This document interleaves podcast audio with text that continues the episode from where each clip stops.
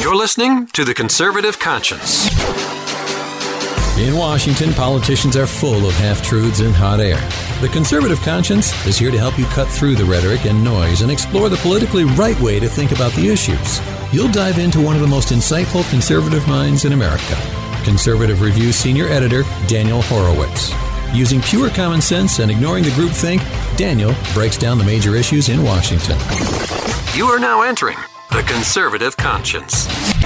And welcome back to the Conservative Conscience here at Conservative Review on Wednesday, July 10th, for another day of independent conservative truth telling. And there's, as always, midweek, a lot on our agenda. Lots of good feedback on yesterday's show. Really appreciate it. As always, send me your suggestions, your comments, your concerns to dhorowitz at blazemedia.com, as well as tweeting me at RM Conservative. I can't say I see every tweet, but you know, I, I do sometimes uh, benefit a lot from the input of you guys. And uh, I'm recording now when I don't have to watch this insane hearing at the House Oversight Committee run by Elijah Cummings on children in cages at the border. So if you want to watch that, you can go to their uh, their website, the House Oversight Committee. They'll have the playback when the hearing is over. Um, but they are only able to get away with this business when we have a side that refuses to fight back. Refuses to fight back.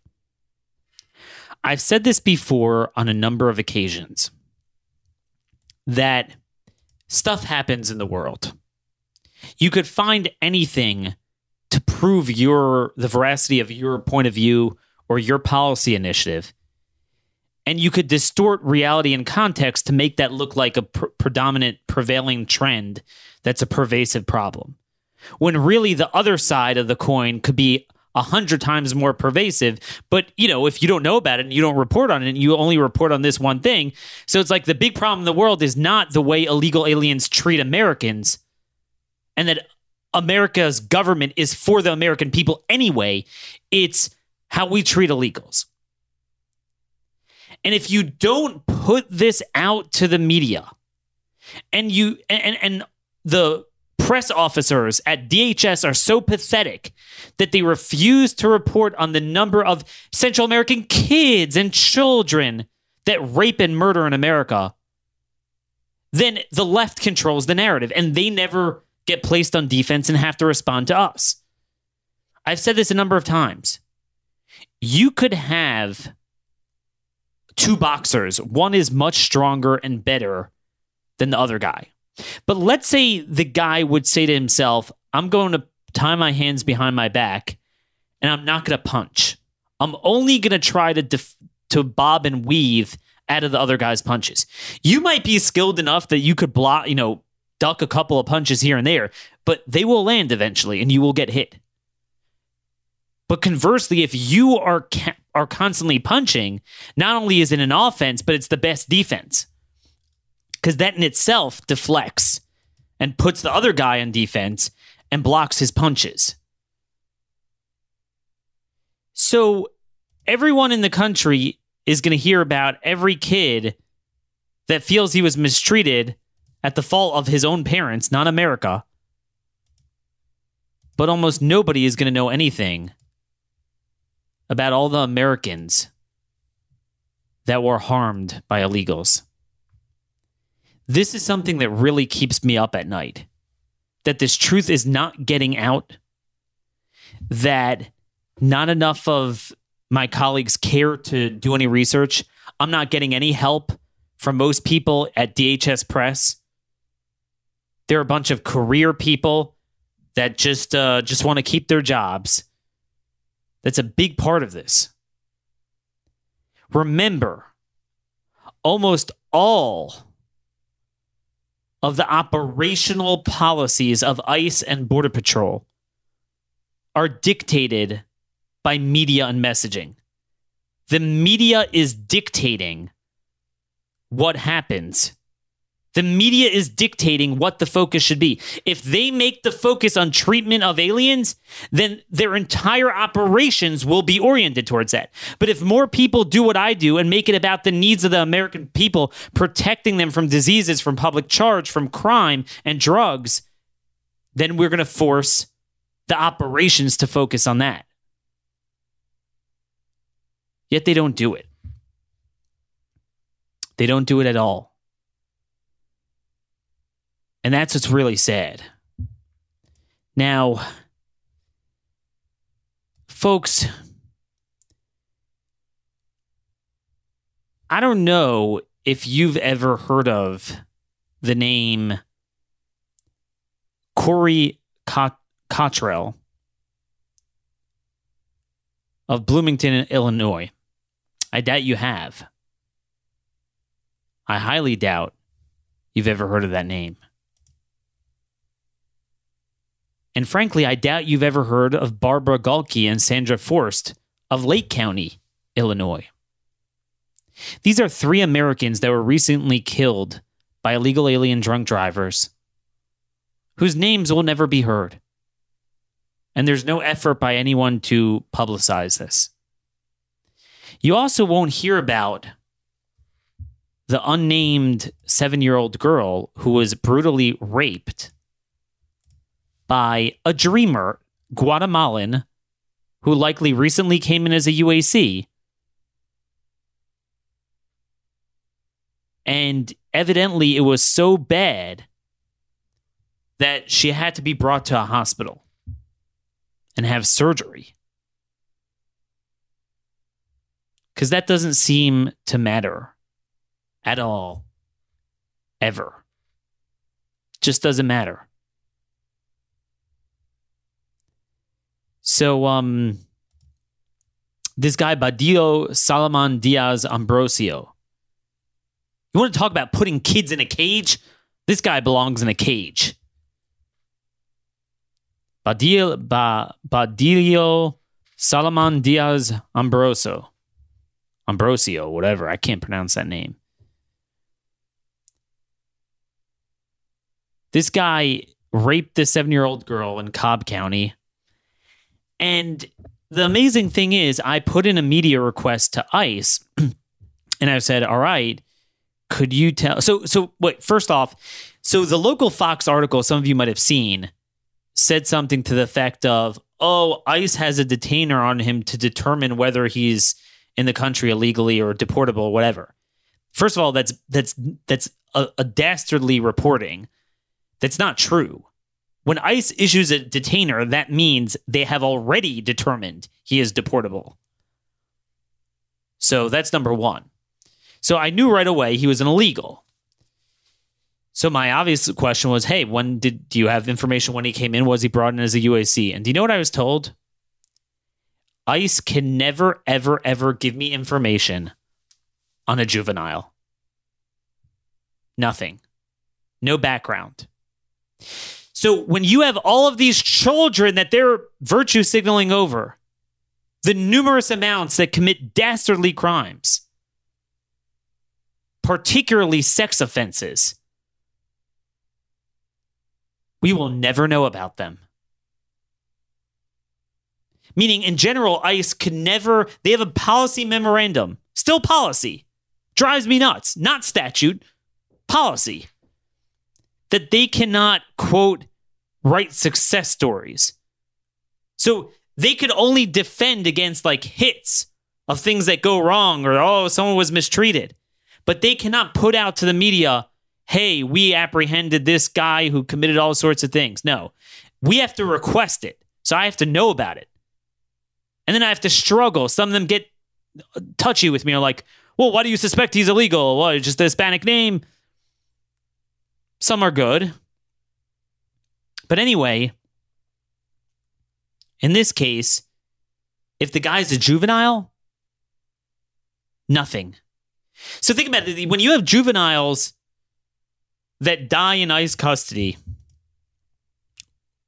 of natural causes, no fault of their own, remember, ICE has like one one hundredth of the mortality rate of regular federal and state prisons And indeed, they are just, you know, they're dealing with people coming under the worst conditions without American, um, you know, American style healthcare. But whenever you have these cases, it'll be, you know, Cobb County teen, Marietta County teen arrested. And you'll never know the story behind it. So I can't tell you that the guy, I can tell you he was illegal from Honduras. I can't tell you what he was because ICE won't give it to me, and they never will. It is a made up policy that they refuse to, to change. Then you have another case. This is from Prairie State Wire. It looks like it's a non mainstream media outlet in Illinois. God bless them for getting this. But there was a case last month of an illegal alien driver who killed someone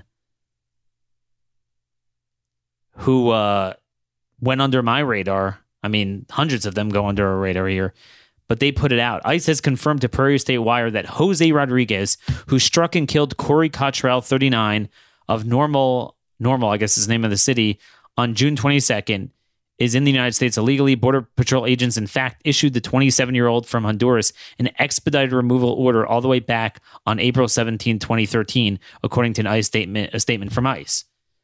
Then, on March 6, 2014, a federal immigration judge ordered him removed in absentia. He is considered an ICE fugitive.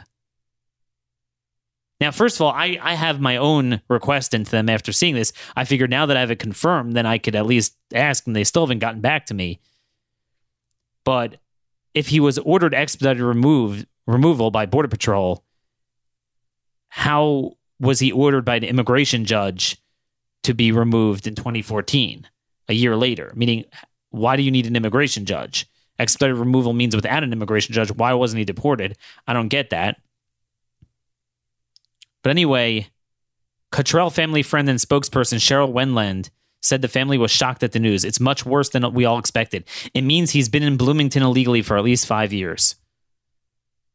On June 22nd, Rodriguez was driving east on MacArthur Avenue in Bloomington when he ran a red light near the intersection with Main and struck Corey, according to prosecutors. Corey was driving his motorcycle on his way to see his mom at the Bloomington Church of Christ picnic. Rodriguez fled the scene. He turned himself in the next day and was charged with leaving the scene of an accident involving a death, class one felony punishable of by up to 15 years in jail. And um, he was also charged without well, by for driving without a license. He made bail on June 26th.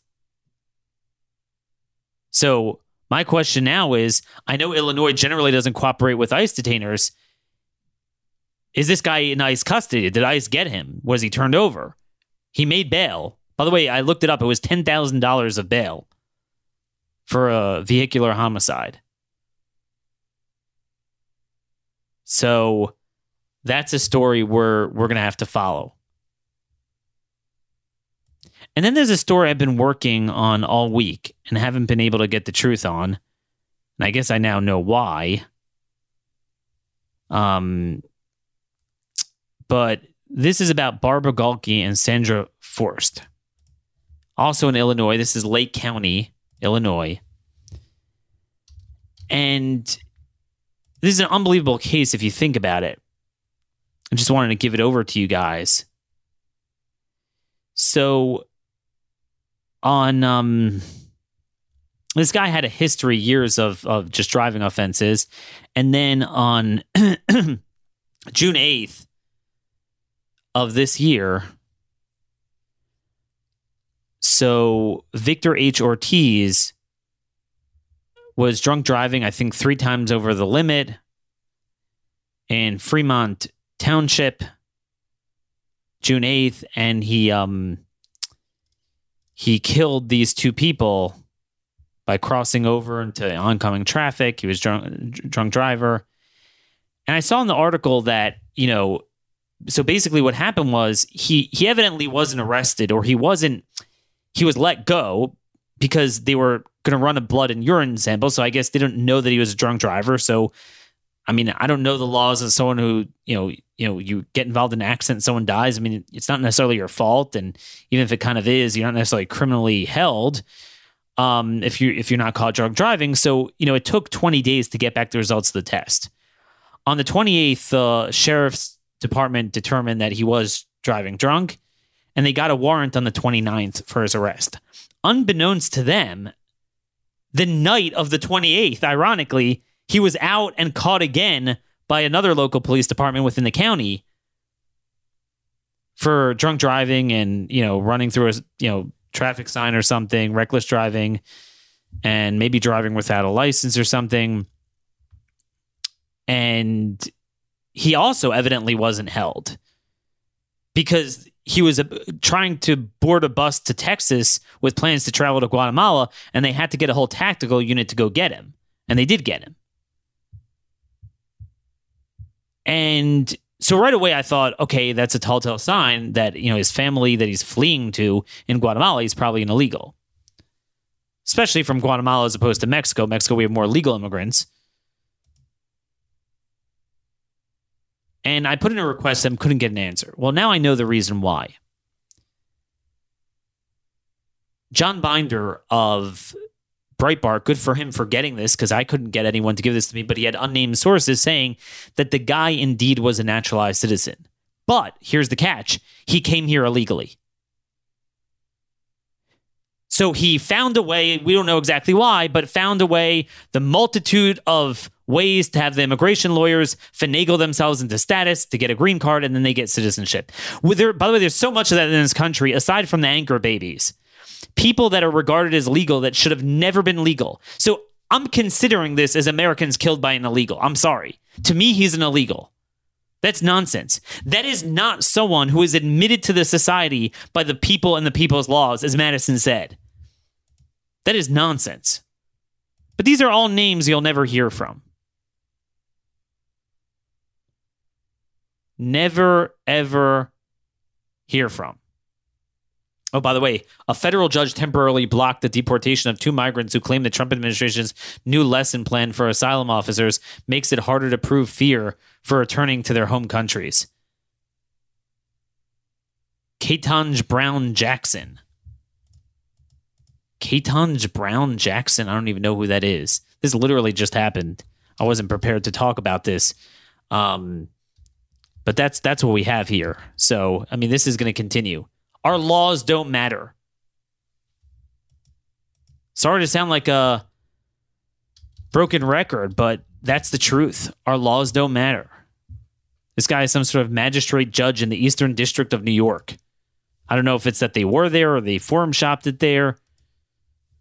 But um this is this is unreal. So now they're going after the determinations, which, by the way, are unreviewable. But doesn't matter. Doesn't matter. All of this is just so, so terribly sad. What are you going to do about it? The American people don't matter because nobody is talking about the other side of the coin the amount of endless crimes. And it's not only that our government doesn't do anything about it, it's that they make it impossible to even find out that it is indeed happening. Our laws make it illegal to be here illegally. It makes it illegal to shield from detection or any of this stuff, to transport them. Nobody has the right to do this. It's, it's illegal for them to work here and yet openly they could sue us. Like openly, I mean, this is the whole thing in New York. They say that they're giving them driver's licenses so they can get to and from work. The federal government, which has, you know, th- th- there's obstacle preemption there. It's called obstacle preemption for the state to a- act on that, made it illegal for them to work. So what's the deal? But that's what it is at this point. So, um, I don't know what to say. I see Ken Cuccinelli just uh, responded. If judges can go after lesson plans, what's next? The route I take to work? Good for Ken. At least Ken is, you know, whatever going after this. I'm actually going to send this to my team so they can get this out. Someone could write that up. At least Ken is rhetorically messing with it. But it's like, I mean, that's what we saw yesterday. We talked about the courts all day, how they control Trump's Twitter account now and Twitter catfights. And then after I get off the air, you all, all you guys were message, messaging me. You saw this, where they were saying Trump can't even swap out the lawyers that he's using in the census case. So one New York judge gets to dictate for the entire country, the entire census, and then even the law, the council that they choose to appoint. There's no limit. At some point, Trump or his attorney general need to give a landmark speech on this and assert separation of powers. We will not have a country left. What the judges are being allowed to do under this administration is worse than anything Obama d- did executively. As I warned three years ago when I wrote my book, judicial amnesty is worse than executive amnesty. And now we have a mixture of both. But that's the thing. Our side cannot see, cannot see through the lack of progress and that we're going backwards. Oh, all the Teletubbies are out in full force now with the border numbers because now they officially came out. Oh my gosh, they went down 30%, but they went up 30% in May from an insane record baseline of family units in March and April. So we're back at April numbers. 95,000 or so between ports of entry, a total at ports of entry um, of, about 104,000. That was unfathomable to break 100,000 and especially 58,000 being family units and like 70% being children total. You know, family units and children. That was I mean, really? I mean that that's progress? That's meaningless. It doesn't show anything. It was 1 month. But all the Teletubbies have become happy with that. But anyway, this is the point. We don't have we don't have a voice left. And then you have all these, you know, terrorism cases of people we bring in through the legal system where we don't vet. Mass numbers from the Middle East where we don't vet. At all. And you know, so so the funny thing is at least when you're dealing with illegals, I can get, you know, hopefully get the information from ICE. But um, and I got to talk to Ken Cuccinelli about this. But when you're dealing with legal immigrants and you want to see, like, hey, when did the guy get a green card? Because often that matters to the story of, you know, was this known at the time he had a, got a green card, and why was he issued a green card? And so the privacy policy that ICE has for juveniles, USCIS seems to have for everyone. You can't get anything on anyone. So I don't know what the story is here. But this was, uh, I tweeted out earlier this week about another ISIS supporter in Texas where the media reports it as a Texas man pleading guilty to attempting to support ISIS. So you know you you, you gotta love it the, the the Texas man. Um, a Texas man has pleaded, guilty to attempting to provide material support to ISIS. DOJ announced Monday. Kaan Sercan Damlarkaya, 20 from Houston. Yeah, just like Sam Houston. Uh, attempted to join and support the terrorist group by providing information to other ISIS supporters about the use of machetes and information about the homemade construction of automatic weapons and explosive materials, DOJ said. His sentencing is set for September 30th, and he faces up to 20 years in federal prison and a maximum fine of 250000 um, DOJ said Damlarkaya conversed online with ISIS supporters from August 2017 until his arrest in December 2017 and outlined intentions to fight for ISIS or Syria or Afghanistan. Um, Damla Kaya said he would conduct an attack on non-Muslims in the U.S. if he was unable to join ISIS overseas, saying it was his dream to be a martyr. Damlarkaya also said he slept with a machete under his pillow in case law enforcement raided his house. Prosecutors said federal agents found the machete by his bed when he was arrested. Texas man. Texas man. Fundamental transformation of America. This is just how it is. And speaking of the Middle East, um, ballots are now being printed in Arabic in New Jersey. Okay, this is from News 12 New Jersey. Paterson Arabic speakers who live in New Jersey can now obtain voter registration forms in their native language. The change was first initiated by the Palestinian American Community Center in Clifton. According to U.S. Census Bureau data, over 67,000 New Jersey residents live in households where Arabic is spoken.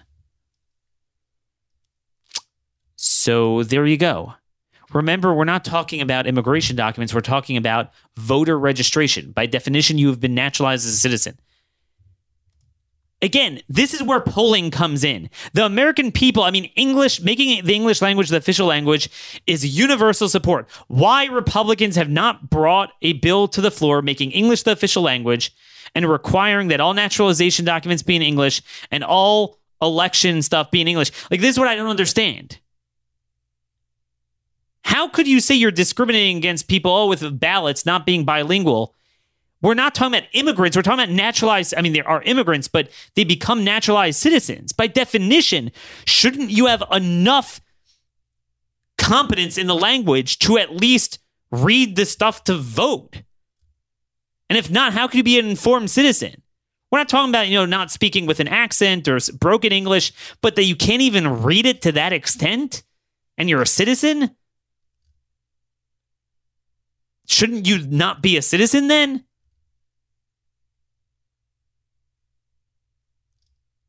This is the fundamental transformation. It's so sad.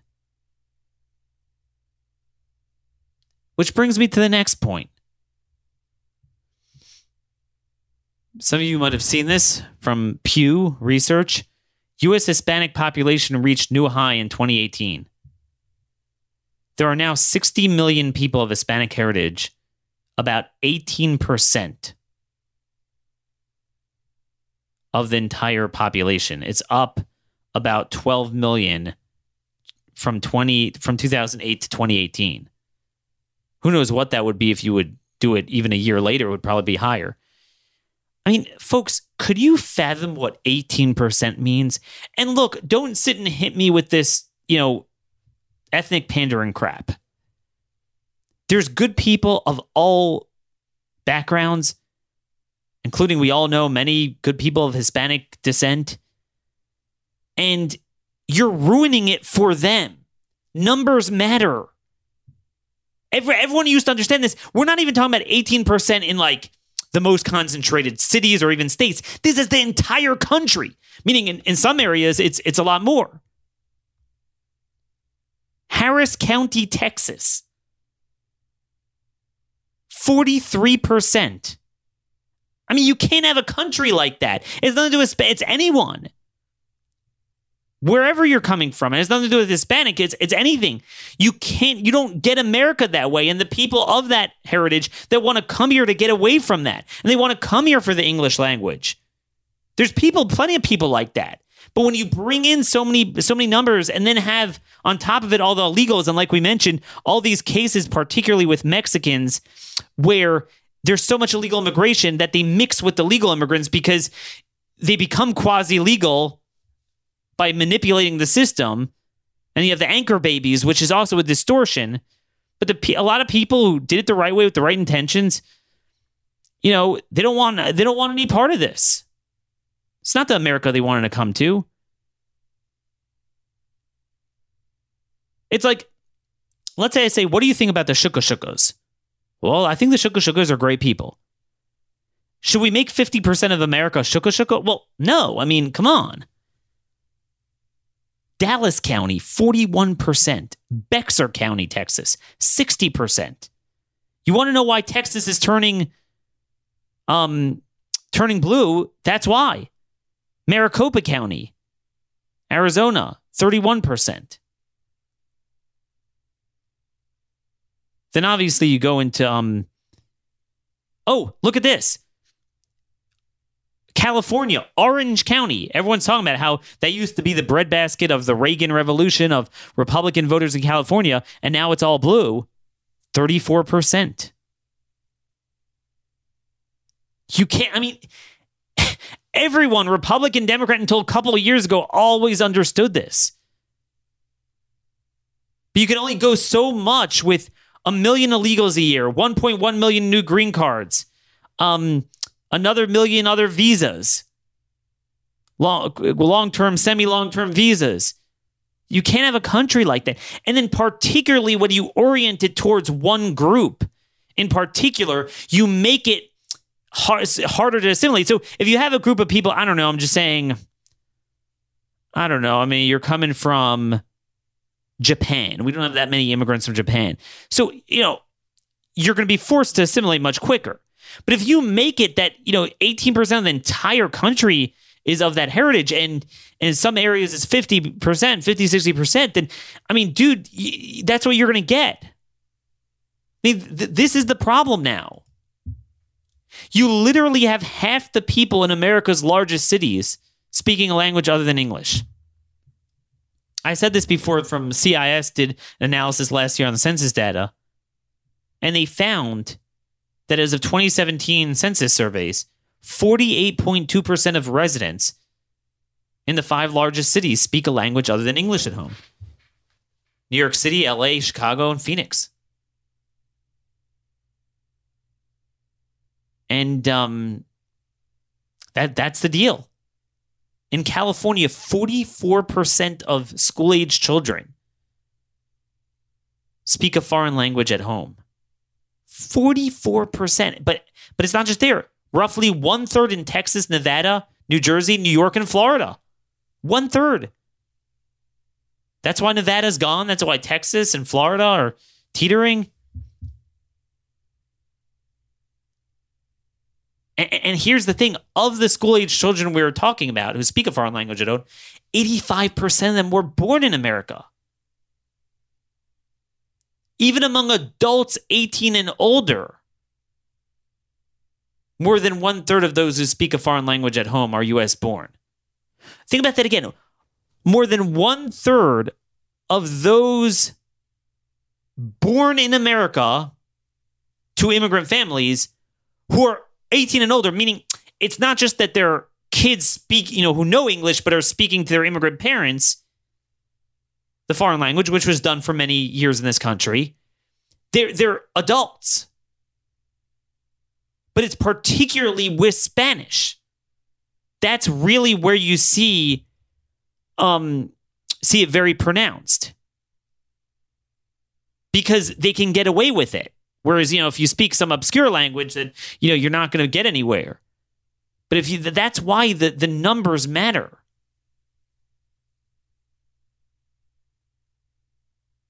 The numbers matter. 41 million of the 66 million foreign language speakers speak Spanish at home. 41 million people in this country speak Spanish at home. That prevents assimilation. Unlike in the past where immigration was more diverse. This guy spoke Polish, this guy spoke German, Czech, Russian, Italian. So, you know, you didn't have any one thing, so they all melted into English. But if you have the lion's share, 41 million being Spanish, it's a lot easier um, you know, it's, it's a lot harder to create a melting pot dynamic then. Meaning, it's not just that we have an insane amount of immigration. Like, it's worse than that. It's one thing if you had that amount of immigration that each percent, each um kind of group is two percent of the pie. So you have 50 different languages, but on the other hand, nothing is too big, so they're forced to assimilate. In this case, if you if you have that many of any group, it's just you're not going to get America. It's not hard to talk about this without being insensitive. Everyone understands that. And those of a Spanish heritage who appreciate America understand this better than anyone. It was funny. Remember when we had Victor Avila, the ICE agent, who was involved in the in the cartel attack on him, the what I call the Mexican Benghazi, and his partner Jaime Zapata was killed. It was funny. He mentioned on the show they were chatting with each other when they became friends that one day before Jaime was killed. How Jaime didn't even know he didn't know Spanish, even though he had a Spanish name. He didn't know Spanish, you know, because his family did it the right way. But you look at this Texas went from 22% speaking foreign language at home in 1980, now 36%. Nevada went from 10% speaking a foreign language at home to 31%. Florida went from 13 to 30. Virginia went from 4 to 16. By the way, it makes a big difference when you have all these native liberals moving in for the DC government. And then on top of that, you have all the immigration. Georgia, why is Georgia teetering? Went from 3% to 14%. North Carolina went from 2% to 12%. States with the largest percentage increase in foreign language speakers, not the most speakers, or that's California and Texas, but the largest percentage increase are Nevada, Georgia, North Carolina, Virginia. But you know what's next? Tennessee and Arkansas. Now, again, the, the percentage increase is high because the number of foreign speakers you had was low, but you know, they're going to get all 50 states. Welcome to the future of a bright blue electoral map, folks. This is where we're at. Now is the time when it's still popular in the country to make English an official language for the key purposes.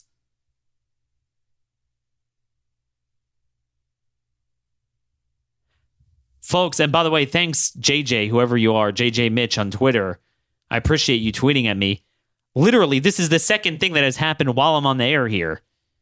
Another federal judge, this time in Michigan, has ruled that the legal fight over Trump's travel ban executive order isn't over, denying the government's motion to dismiss his amended lawsuit filed post SCOTUS. So now, even if you win at the Supreme Court, I mean, I've said this before, that's not over. I don't know what to tell you. I just, I rest my case, folks. You know I'm right. You know I called this. You know it's not changing despite the judges Trump's appointing. Immigration is national in scope. They could take it anywhere they want, anywhere they want, and get any desired result. So, um,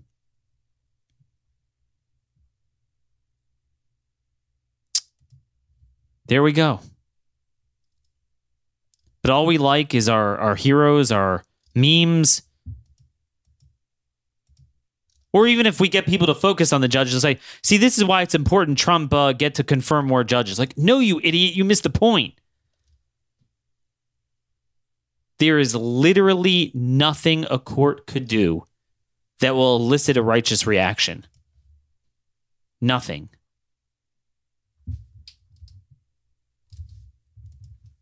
I don't know what to tell you guys.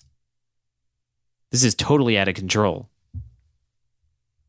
And by the way, I just want to point out with our whole system, immigration system, becoming one big balkanized invasion from the third world, I spoke about this earlier this week, and I just want to let you know I'm going to link to this in show notes. We have a whole nother article out just reiterating what we said about the, how the president has the opportunity to shut down the refugee program. He could set the cap at zero. He has that power, and the simple argument that we already are bringing in so many through the border. So why should we do this?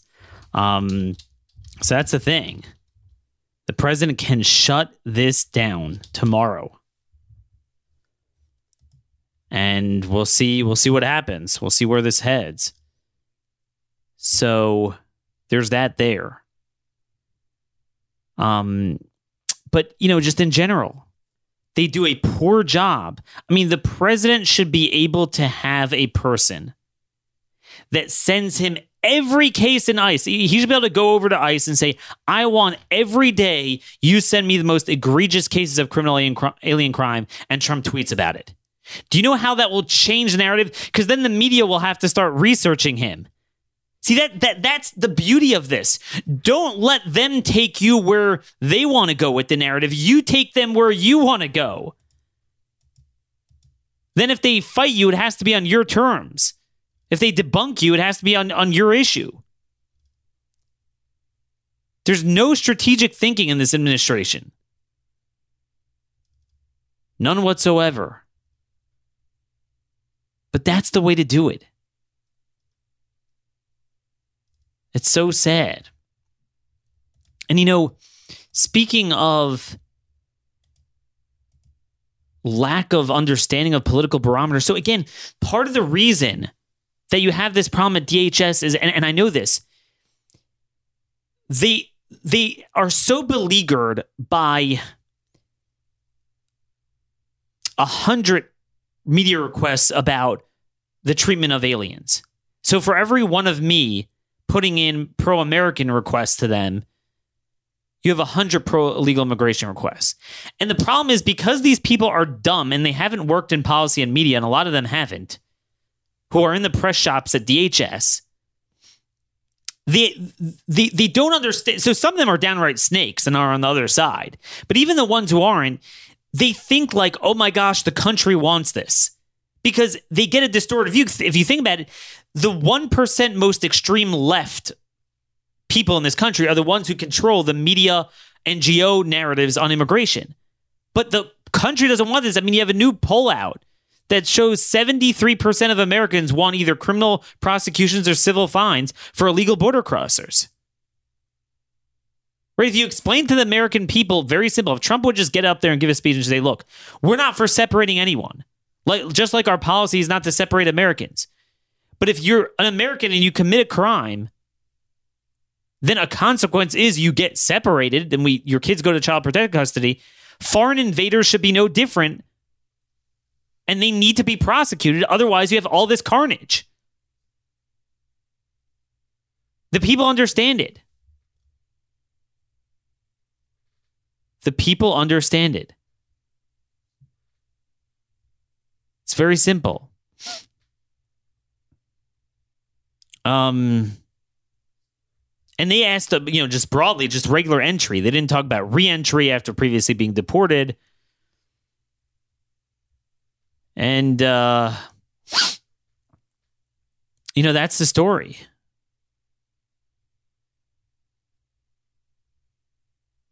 Just a small percentage, about what, like 25%, said that they thought, you know, they shouldn't be punished. But yet, what's happening at the border now is that nobody is being prosecuted. Nobody is being prosecuted. You have the riverine um, units; those are the um, border patrol agents that patrol the river. There's not enough of them. They get pelted with rocks all the time. The general assaults on agents are getting worse and worse. But first, just the rocking attacks on the on the guys in the boats. They're coming from across the river, and they're like, you know, hey, there's nothing we can do. There's nothing we can do. We're stuck. We can't violate Mexico's sovereignty, so we can't shoot at them. They literally attacked them with deadly weapons. You better believe those rocks could be deadly. And they cannot shoot at them. Not at all. Imagine that. Imagine that. And like I tell everyone, if you're going to tell me Border Patrol can't, then at least have the military. So let them do the interdictions and the military would kind of do security for the Border Patrol. Nope. Military can't do anything. And the cartels know it and they cross right in front of them. The president should every, at least once a week, give a border briefing on the intel that I give you. That's the story.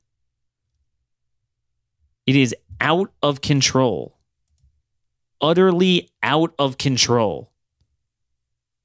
Beyond belief out of control. And then again, if they want to prosecute guys that come over, let's say they, you know, because it's not just the cartel smugglers on the other side, it's also um you know, the the family units. I told you this. I mean, a lot of criminal elements are coming in with a kid openly and surrendering, not just uh um not just the guys that try to run away. And they'll often assault the agents and it's killing their morale and the federal prosecutors will not take the cases. In Texas, they're told to go to Texas DPS. State officials. They will not prosecute anyone. Our laws are not being enforced. And then, even if you have someone just, you know, the regular 1324s, the smuggling, 1325 is illegal entry, 1326 repeat entry. A lot of them are not being prosecuted even with a criminal record. Depending on on on what type of criminal record it is. They're just not being prosecuted. So I don't know what to tell you. I just don't know what to tell you. They will not take it. Because I, I asked my Border Patrol agent friend, I said, like, look, you know, why is it that some of these guys with criminal records are coming in openly and not surrendering? Are, are they that stupid? You know, why wouldn't you try to run away if they know that we're going to catch the record? And he said, they're not stupid. We catch it and um, we wind up releasing them. They don't take the prosecution. You have the, so um the corrupt AUSA is in the Eastern District of Texas. What the, here's the game they play. They say you have to have all the witnesses prepared in six hours and the case signed, sealed, and delivered to us within 48 hours. And given what's going on in, in, at Border Patrol right now, it's impossible. So they're not prosecuting anyone. So then I said, I asked him, all right, okay, so then fine, you don't prosecute them, but you at least put them in expedited removal, right? A criminal, I mean, criminal alien. And he said, no, they get released. I mean, I want you guys to understand 19,000 criminal aliens were caught by Border Patrol.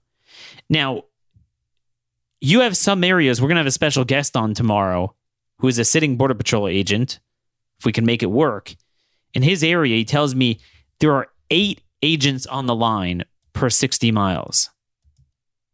Eight agents on the line per 60 miles. And yet, this fiscal year, they've caught 19,000 people with criminal convictions in America. So this is not criminal arrests. I mean, as you all know, we we don't convict a lot of people. This is not people the the universe of people that have committed crimes elsewhere or are very likely bad people and prone to commit crimes. That's exponentially more. We have no clue how many of those there are. These are 19,000 convicted criminals already in the US who have been caught. And they have th- such few resources. Could you imagine the prima facie threat to this country of an unimaginable proportion that you have this many dudes that are just totally um you know just totally free lane to get in anytime they want. Whatever they want to do they can get in. How the president hasn't given this over is beyond me look, we got to get with Ken Cuccinelli. Maybe we'll try to have him on the show. But this is out of control. Um, so anyway, yeah, I'm just emailing with a friend about this. I'm, I'm trying to get in touch with people. And, you know, I'm, I'm sorry. Again, I'm sorry for just, you know, I, I literally don't have the minutes in the day to give over to you stuff and to do my work and everything. So sometimes you're just to have to bear with me multitasking for a minute or two.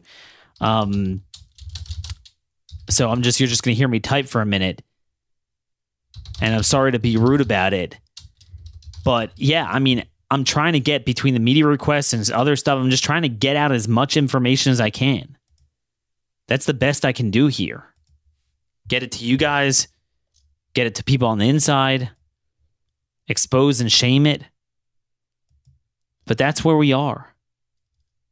It's a lot going on here. Anyway, we're going to have to cut it a little bit short here. Um, and there's just a lot a lot more going on but that's the bottom line the bottom line is we don't even know in this country how much crime is committed by these people because it's never reported and our government has a policy of not caring because the silent majority in this country do not have a voice do not have a voice anyway again i need your help research Send me anything, dhorowitz at blazemedia.com. Special guest tomorrow. Be sure to miss it. That'll be episode 447. Till tomorrow, God bless y'all. Thank you for listening.